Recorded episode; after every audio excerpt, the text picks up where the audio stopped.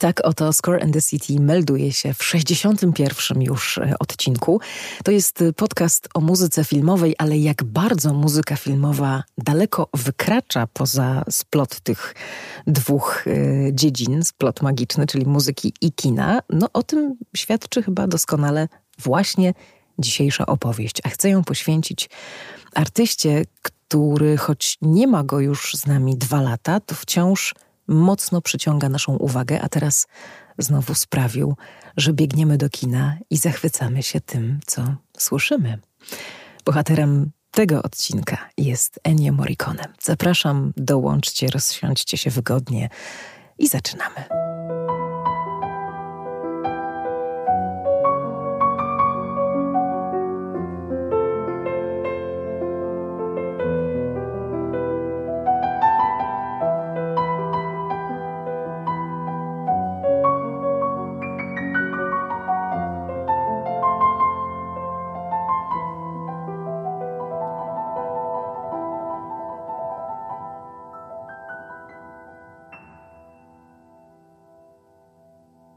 Nie jest tajemnicą, że 6 lipca, czyli 2 lata po śmierci Ennio Morricone, trafił do polskich kin dokument Ennio.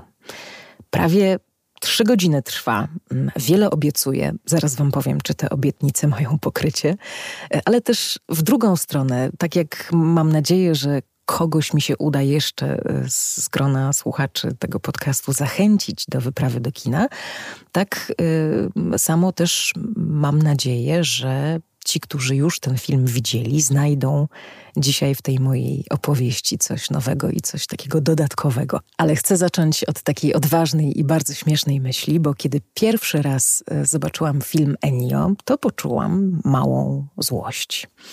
I pomyślałam sobie, no, ktoś tu mi zabiera robotę. Bo dotąd ja wam zdradzałam różne sekrety powstawania muzyki filmowej, opowiadałam o pracy kompozytorów i wprowadzałam trochę w ten świat, a tutaj nagle, proszę, prawie 3 godziny takiej opowieści szczerej i fascynującej z udziałem takich gwiazd, że mnie to się nigdy nie uda takich upolować. No oczywiście żartuję to z przymrużeniem oka, bo jeśli ktoś ma mi tę robotę zabierać, to jeśli to jest Giuseppe Tornatore, cała przyjemność po mojej stronie. No to właśnie on zrobił ten film. Reżyser, przyjaciel, jedna z najbliższych osób w otoczeniu Ennio Morricone. To jest niesamowite. Zrobili razem 11 filmów, w tym tak znane jak Malena, Kino Paradiso przede wszystkim, 1900, Człowiek Legenda, ale także zbliżyli się do siebie nadzwyczajnie, chyba zbliżając się w tym zbliżeniu do tej relacji, jaką Ennio Morricone miał przed laty z Sergio Leone.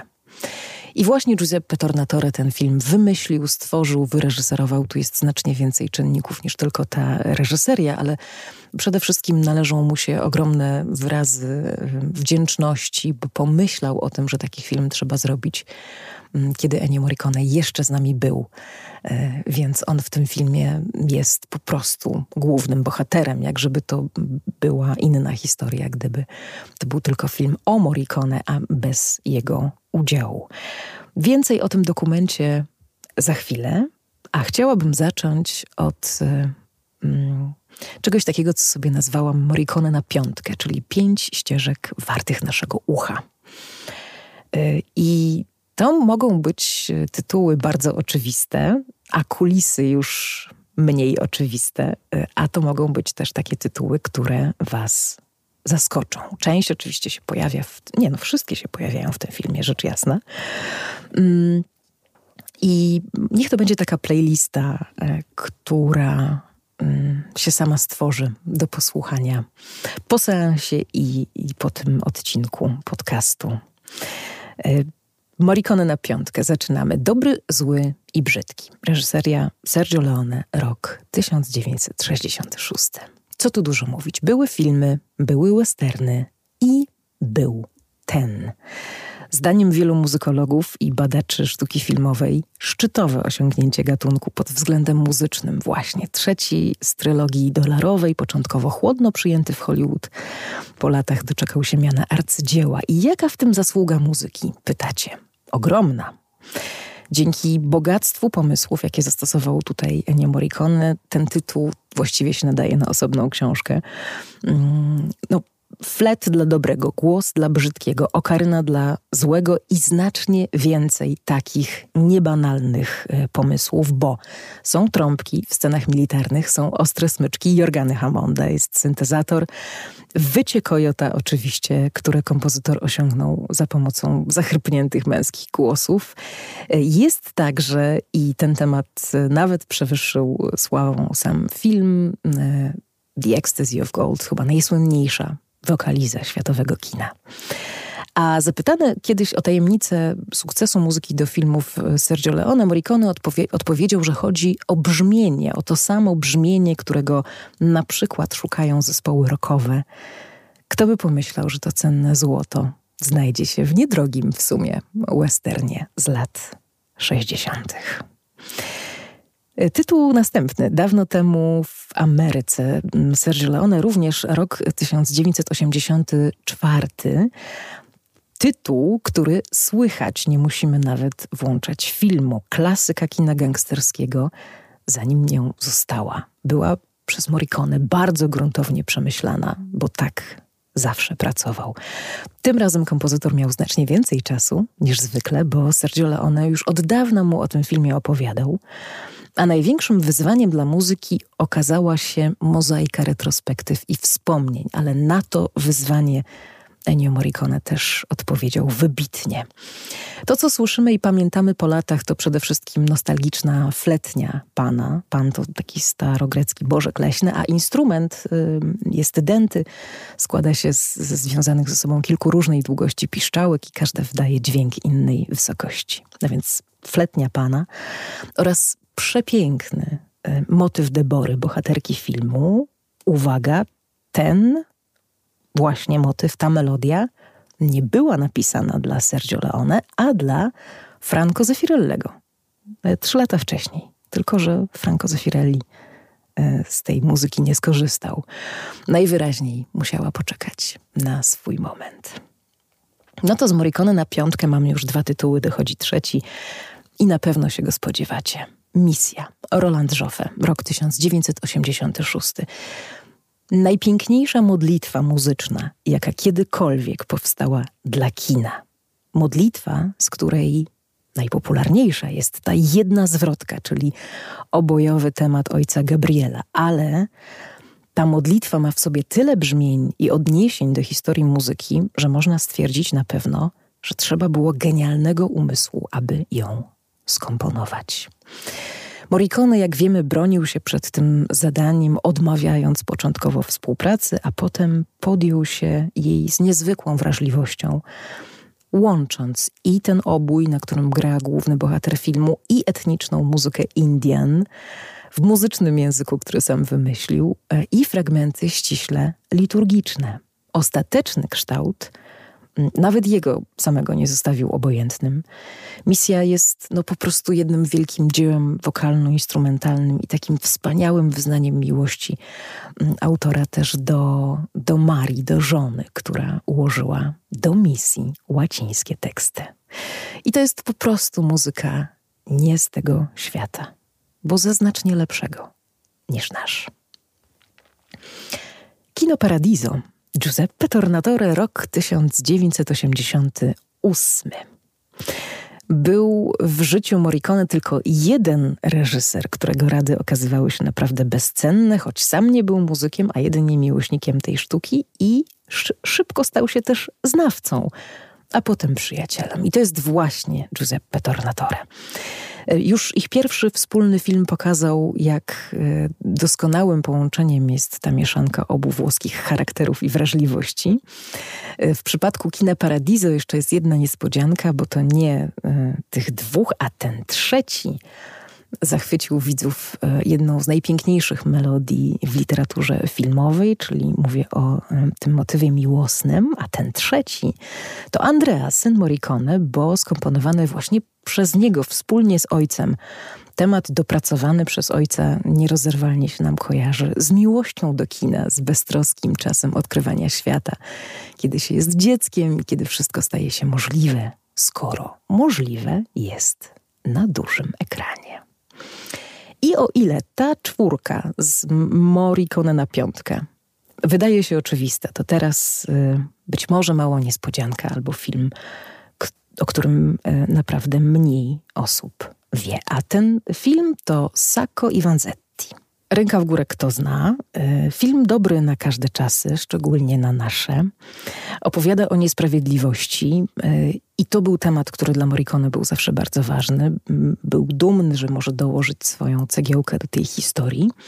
Najmocniejszym utworem ścieżki, jak się okazało po premierze, było Here's to You w wykonaniu Joan Baez, piosenkarki, która była wtedy u szczytu swojej kariery, którą zaproszono do nagrań. Nie spodziewano się, że to właśnie ta piosenka, tam była jeszcze jedna ballada, odniesie taki spektakularny sukces. No ale, no właśnie, gdzieś ta tajemnica znowu tkwi w brzmieniu. Zbudował Here's to You Morricone na powtarzalności, na repetycji, swoim takim artystycznym znaku rozpoznawczym. Nie byłby jednak Morricone, gdyby nie wplódł i w muzykę do tego filmu czegoś wyrafinowanego. A skoro przesłanie tej historii to jest donośny, taki triumfalny głos o prawdę, dopominający się o tę prawdę, no to nic nie pasuje tu tak mocno jak uroczyste, barokowe brzmienie, niczym u Jerzego Fryderyka Händla. Więc i ten film gorąco wam polecam. A skoro już pojawiło się takie słowo jak repetycja i w ogóle trochę takich słów około muzycznych, to mam dla was jeszcze takie dwie gałęzie z tego drzewa, które się nazywa Ennio Morricone. I pierwsza gałąź to jest książka, która się ukazała zaledwie kilkanaście dni temu, bo jeszcze nawet nie ma miesiąca. I jest to moja książka, wydana w serii Małe Monografie, wydana przez Polskie Wydawnictwo Muzyczne. I jest to książka poświęcona Wojciechowi Kilarowi. Nieduża książeczka właściwie, malutka, zmieści się do torebki na bank, a jak się dobrze postaramy, do kieszeni. Idealna na wakacyjną, krótką podróż samolotem albo pociągiem, łącząca to, co poważne i to, co niepoważne, czyli to, co autonomiczne i to, co filmowe w twórczości Wojciecha Kilara, który, gdyby żył, obchodziłby w tym roku 90. urodziny. I dlaczego o tej książce w ogóle tak teraz tutaj autopromocyjnie opowiadam? Dlatego, że tych punktów wspólnych w życiu i w twórczości Morricone i Kilara było bardzo dużo, nawet zaskakująco dużo. Ja sama wiedziałam o niektórych, no na przykład właśnie o uwielbianej przez nich repetycji, czyli takiej powtarzalności stosowanej w muzyce. Wiedziałam też o tym, że przez całe życie zawodowe obaj szli dwiema drogami. Drogą muzyki komponowanej dla siebie i drogą muzyki komponowanej dla kogoś, czyli muzyki filmowej. Ta muzyka filmowa i w przypadku Kilara, i w przypadku Morricone przyniosła im wielki, światowy sukces. Ale oni gdzieś tam sercem byli znacznie bliżej do tej swojej muzyki autonomicznej, pisanej po prostu dla, no właśnie, ciężko dzisiaj powiedzieć, czy dla filharmonii, czy dla eksperymentu, czy dla samego siebie, czy od serca. To pewnie jest wiele czynników. No ale to, że były to dwie drogi, to oczywiste. Czego się dowiedziałam z dokumentu o Morricone, to fakt, że obaj brali udział w takich letnich kursach w Darmstadt w Niemczech, które były takim skupiskiem właśnie młodych twórców chcących eksperymentować, szukać nowych brzmień i wprowadzać tę muzykę w XX wieku na inne ścieżki. I z filmu Morricone, kiedy to usłyszałam, muszę wam powiedzieć, przyznać, że aż przeszły mnie ciarki.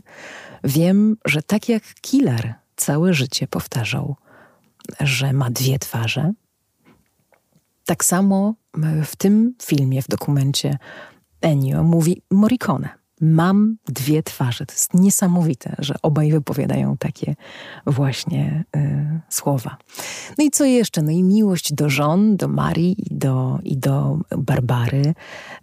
I chyba ponad wszystko umiłowanie jednak rzeczy pięknych i prostych, choć u Wojciecha Kilara oczywiście jest to na dużo większą skalę, bo Morricone pisząc piękne melodie, cały czas zapatrzony był jednak w eksperymenty brzmieniowe i w rzeczy takie bardzo nowatorskie i daleko od tej pięknej melodii położone, ale trzymał się też tego, co powiedziała mu mama, kiedy był młodym muzykiem, a powiedziała: pisz piękne melodie, pisz dla mnie piękne melodie.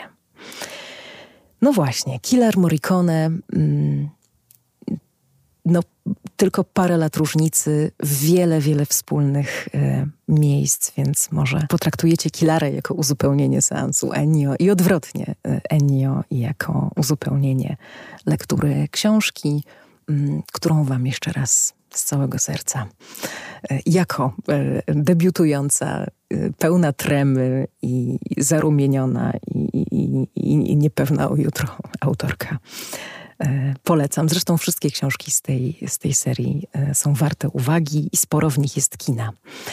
I druga taka gałązka biegnąca od tego dzisiejszego tematu głównego, czyli od Morricone, to jest ten ostatni odcinek podcastu Lekcja Muzyki z Tomaszem Szymusiem, bo też o Morricone opowiadamy i ja zadaję Tomkowi takie pytania, które mogą się zrodzić po seansie filmu Ennio. Co to jest interwał? Czym jest aranżacja? Czym jest kontrapunkt? Te słowa padają w tym filmie bardzo często. Jeśli chcecie sobie poszerzyć wiedzę albo pewne sprawy tak na pewno, wiecie, poukładać po Bożemu, to zapraszam do posłuchania rozmowy z Tomkiem, bo warto. No a teraz ostatnia część tego dzisiejszego odcinka, czyli moje refleksje po obejrzeniu dokumentu Ennio, jednego z najwspanialszych dokumentów w historii filmów muzycznych, to na pewno.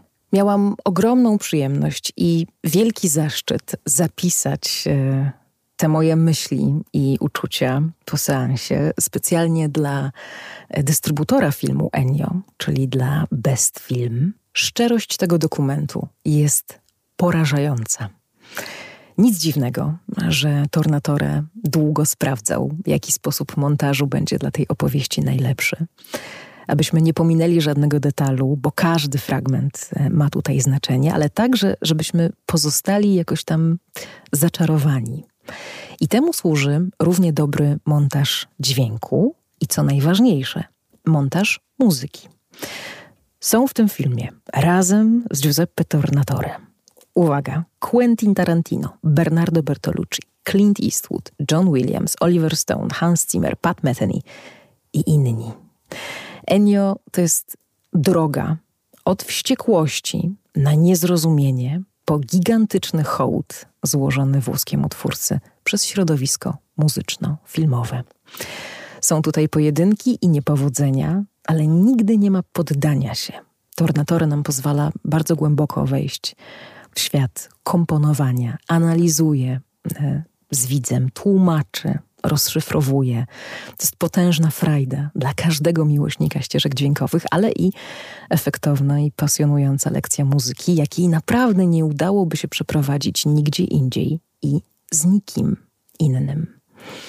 Ennio jest także portretem artysty, który żył w dwóch przestrzeniach: ambitnej, autonomicznej i popularnej. Filmowej. Z jednej strony pewny swoich umiejętności, twardy muzyk na różnych etapach swojego życia, z drugiej poruszony spotkaniami, miłością do żony, onieśmielony całym tym zamieszaniem człowiek, który pokazuje nam swoją najbardziej intymną twarz. W dłuższych zbliżeniach kamera czasem nawet zatrzymuje w kadrze milczącego Morricone i to wygląda, jakby oglądał ten film razem z nami. Bernardo Bertolucci mówi w tym filmie, że Morricone połączył prozę z poezją. A ja myślę sobie, że to, co się udało Ennio Morricone na przestrzeni ponad 60 lat kariery artystycznej i ponad 90 lat życia, udało mu się coś niesamowitego, coś niemożliwego. Mission Impossible. Udało mu się połączyć sztukę wysoką ze sztuką popularną. Film Tornatore jest dokładnie taki, jak jego bohater. Uczciwy i piękny. No i to tyle. Ja pewnie pójdę na Ennio raz jeszcze, więc może się spotkamy w którymś kinie w Warszawie. Ennio w kinach, tylko w kinach i bardzo dobrze. A ja wam dziękuję dzisiaj za spotkanie. Jeśli ten odcinek albo poprzednie, jeśli w ogóle podcast jakoś dociera do waszej duszy, to proszę oceńcie go na Spotify, na Apple. Jest taka opcja, są gwiazdki, jest możliwość recenzji i komentarzy, no bo to pomaga dalszemu życiu Score and the City. Uściski ogromne i letnie, deszczowo-słoneczne, a na lipiec mam jeszcze dla was bardzo dużo ciekawych materiałów, w tym przynajmniej dwie rozmowy i myślę, że będziecie zadowoleni. No a kończymy Ennio Morricone, oczywiście. Idźcie na Ennio i przekażcie tę wiadomość dalej, że oto można wejść do świata, który naprawdę na co dzień pozostaje przed widzami zamknięty.